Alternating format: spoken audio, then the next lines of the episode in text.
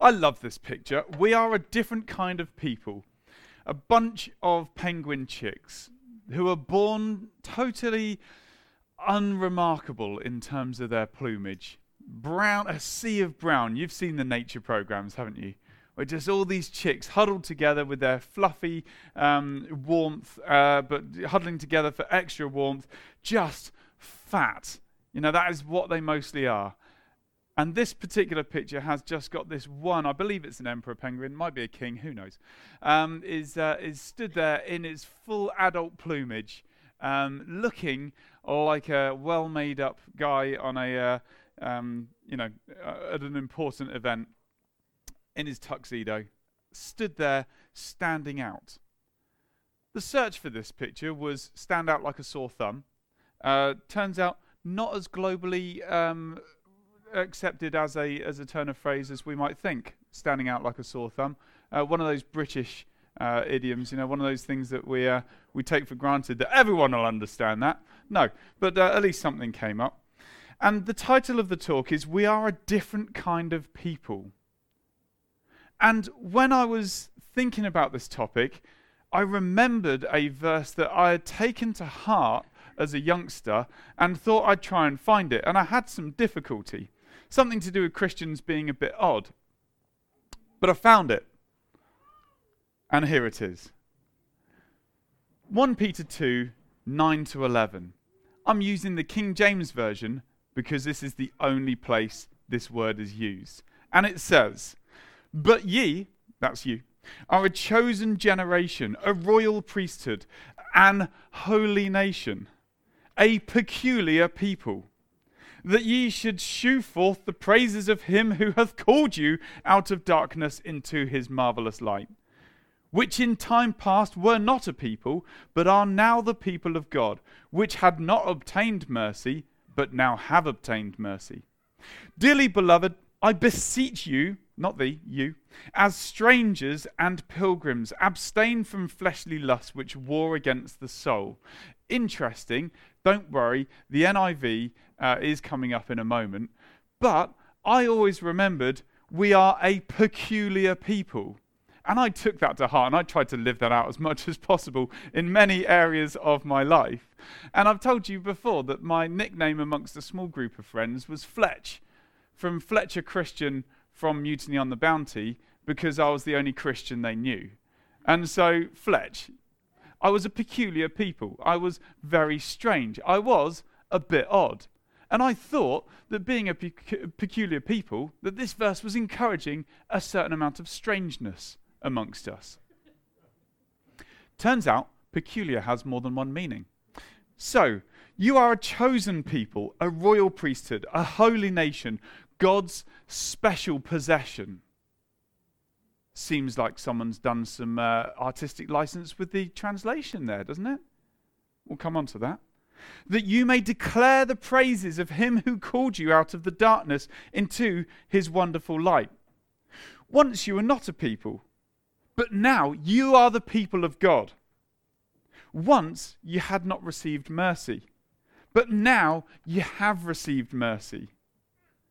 Dear friends, I urge you, as foreigners and exiles, to abstain from sinful desires, which wage war against your soul.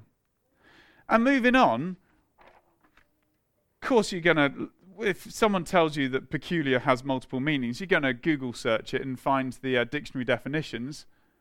And we've got here the bottom one, no longer used particularly, but peculiar means belonging exclusively to. For instance, some languages are peculiar to one region. It doesn't mean they're a bit odd in that region, like English in Scotland. It's not that. It's more that some languages are particular and exclusively belonging to a particular region. No one else speaks it. So if we are a peculiar people, I love this, we belong exclusively to God.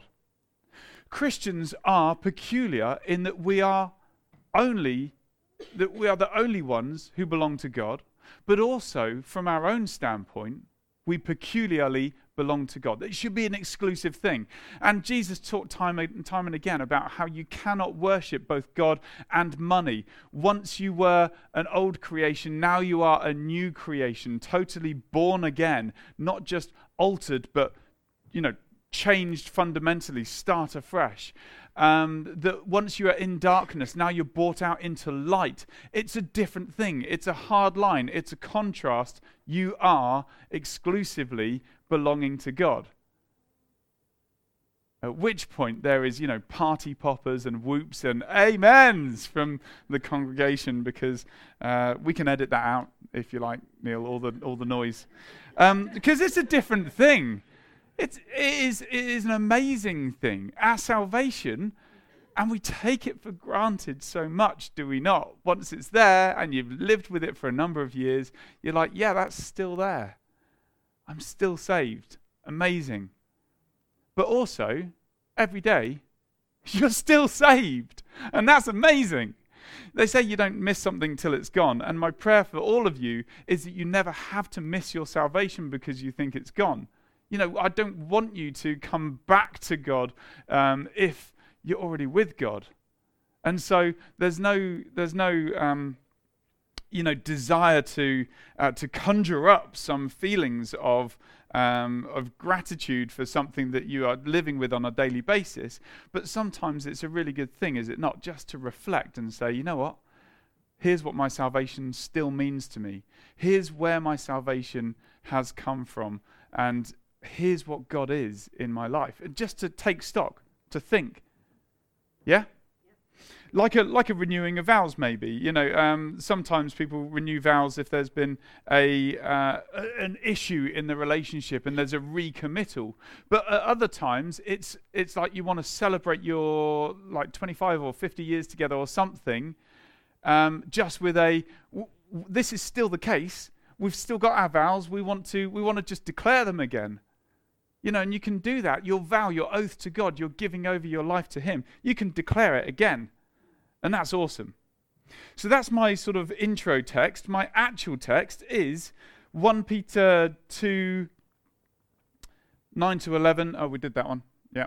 Next one, Ephesians 4. My actual text is Ephesians 4 17 to 24.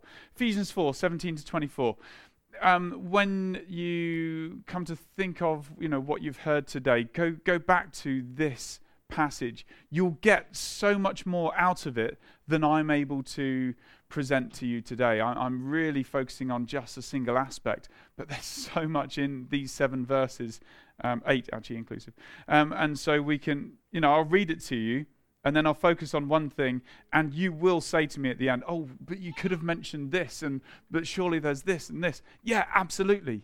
Take it. Inspire your, your reading uh, for yourself. So I tell you this, and insist on it in the Lord. Wow. Paul, he's not just saying something here, he's insisting on it.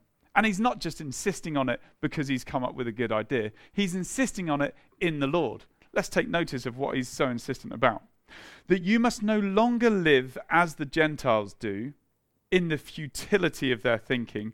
They are darkened in their understanding and separated from the life of God because of the ignorance that is in them due to the hardening of their hearts.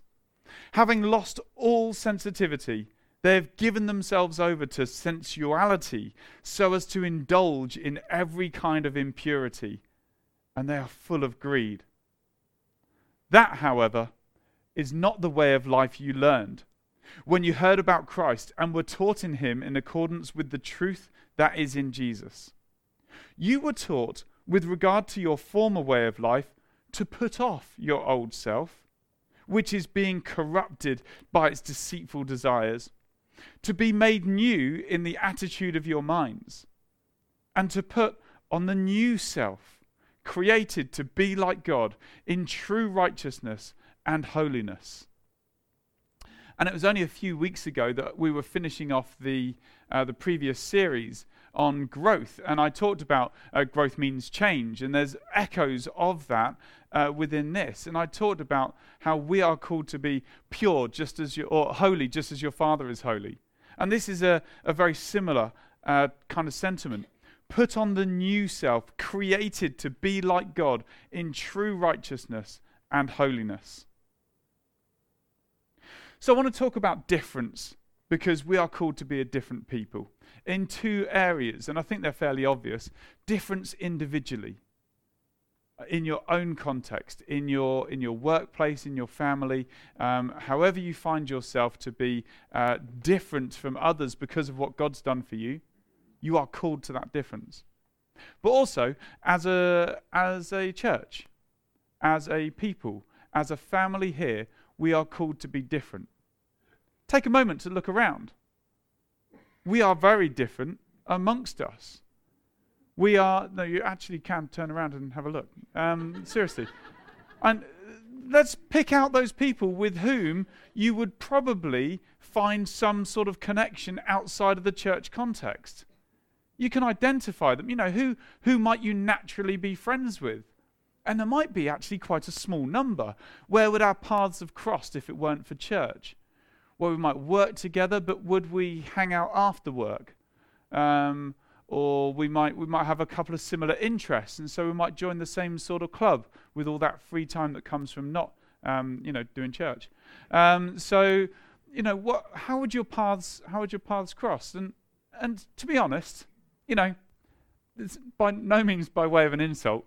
There are many amongst us here who I probably wouldn't run the same circles with. Uh, like literally, probably run the same circles to some extent. Um, but and that's, that's by no means a bad thing because my life is made better for getting to know some people that I wouldn't ordinarily get to know. To do serious things and to do the business of God in our community with people that I wouldn't ordinarily have contact with. My life is made richer for you guys, so thank you. And hopefully, we can approach each other with that sort of um, mentality. And that's different. That's countercultural you know, you're, you're, told in the self-help books to make sure that you uh, engage in those people who uh, who share your interests and, and encourage you and give you life. Hopefully, we are engaging with people who don't share the same interests, other than that which is central to our core and our being, and we can encourage each other and give each other life. You know, it's um, hobbies aren't everything, are they? No, they're not. He tells himself. No, they're not. By the way, on the on the subject of hobbies, uh, increasingly over the course of the next few um, weeks and months, you, you might hear me mention that I'm running the London Marathon this uh, this year. Yeah, um, having been rejected many, many times in the ballot, uh, this year I got rejected again, uh, but found a friend who was uh, who's been given their. He runs a charity, lives in Romsey near my parents, runs a charity, um, and they've been given their first charity place for that. And so he's given it to me to be able to experiment with. Um, and given that it's a charity place, I'm raising money, so uh, that's why you'll hear about it. I'll give out little bits of paper with a link on. You can get online. You can, anyway, or not, your choice. Uh, no judgments will be made. Right, moving on. So we are different. Um, I'm going to leave this up for, for a fair while uh, because there's some interesting questions here. When I say we're different, different is a comparison word. If I said that we are better, you go, uh, better than when? Better than who? What, what are you talking about? You know, different is a comparison. So, different to who? Why are we different? And how should we do this? So, uh, here's a very simple way of looking at different to who. Ladies and gents, GCC, we are different to um, everyone. Uh, that's nice and easy, isn't it? the world different to each other as well, to some extent. But we know that when we give our lives to Jesus, we pledge our whole selves to Him. And the verse that we've just read talks about putting on our new self, uh, being born again, uh, becoming a new creation. And that is Jesus really ramming home the idea that, um, that you are different once you engage in this. You are different. Now, I was really young when, when I gave my life to Jesus. Uh, my parents led the church I was in, and it was always in conversation. And then I decided, um, about the age of, I think about the age of 10, um, might have been earlier. And, and because it was young, you know, I, I, haven't got this, this hard and fast moment of uh, my life was once this and now it's this.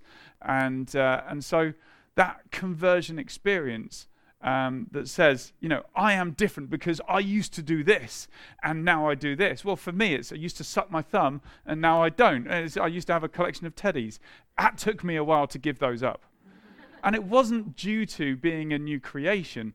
Um, but I can talk about how I'm different on an ongoing basis to where the world would want to put me and where, where expectations, cultural expectations, would kind of encourage me to be. You know, sometimes in the workplace, um, I do things for others because it would benefit them and benefit the benefit the, the school and and people are like more like well seriously you and this other guy, you went for an interview for the same role. He got it. Why are you now, you know, helping him in the thing that that, that he's doing that you could have been doing? Surely you should be undermining him so that you can you can go for the promotion next time it's available. Oh, I hate that. You know that cutthroat world of actually you've got to make yourself stand out by being uh, by being mean to others. Um, even in a you know oh really nice and oh that, politics, office politics. Um, but we're, we're better than that. And that's a difficult thing to say. We are better than that. We are holy.